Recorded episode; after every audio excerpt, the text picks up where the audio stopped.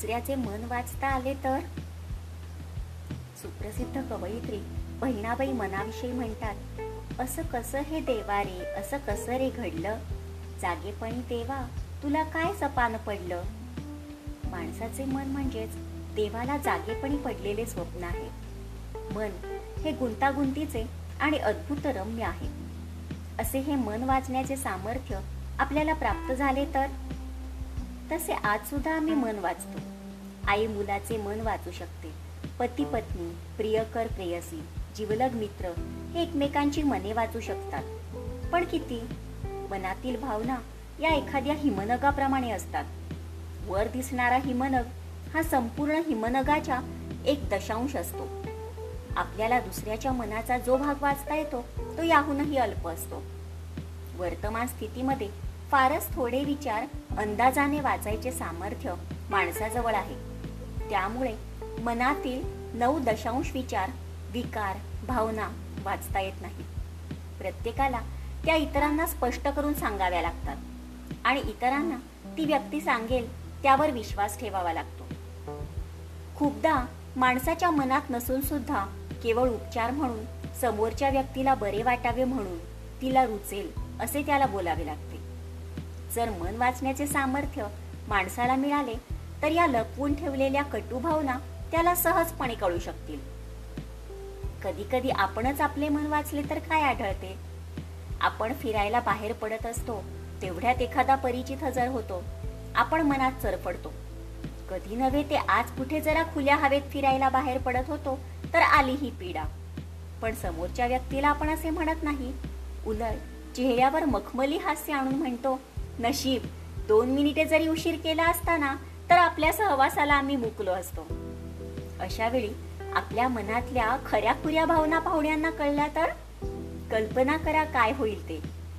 अशा तऱ्हेने मनातील खरे विचार लपवण्यासाठी काळजी घ्यावी लागते. अध्यापक प्राचार्य किंवा आई वडील यांना अभ्यास टाळण्यासाठी सबबी सांगताना फार फार दक्ष राहावे लागेल. संध्याकाळी समुद्रकिनारी बसून सौ साल पहले मुझे तुमसे प्यार था। आज भी है और कल भी रहेगा। असे म्हणताना हे प्रेम खरे कुणासाठी आणि किती काळापुरती आहे याचा सुगावा लागू नये म्हणून अत्यंत सावधगिरी बाळगावी लागेल. म्हणूनच द्रष्ट्यांनी म्हटले आहे सत्यम ब्रुयात प्रियम ब्रुयात. न ब्युयात सत्यम अप्रियम. सत्य बोला प्रिय बोला पण जे सत्य अप्रिय आहे ते बोलू नका. परंतु मन वाचता आले तर कितीतरी गोष्टी सुलभ होतील. गुन्ह्यांचा शोध घेणे सहजगत्या शक्य होईल. न्यायदानाच्या प्रक्रियेतील वकील आणि साक्षीदारांचे महत्त्व संपुष्टात येईल. कारण खरे काय घडले आहे ते न्यायाधीशाला गुन्हेगाराच्या मनावरच वाचता येईल. मग फक्त गुन्हेगारालाच शासन होईल. अशा तऱ्हेने सर्व समाजकंटक सापडतील. आणि गुन्ह्यालाच वाचा फुटून गुन्हेगारीला आळा बसेल. माणसाला मन वाचण्याचे सामर्थ्य मिळाले तर त्याच्या वृत्तीत आमूलाग्र परिवर्तन घडेल.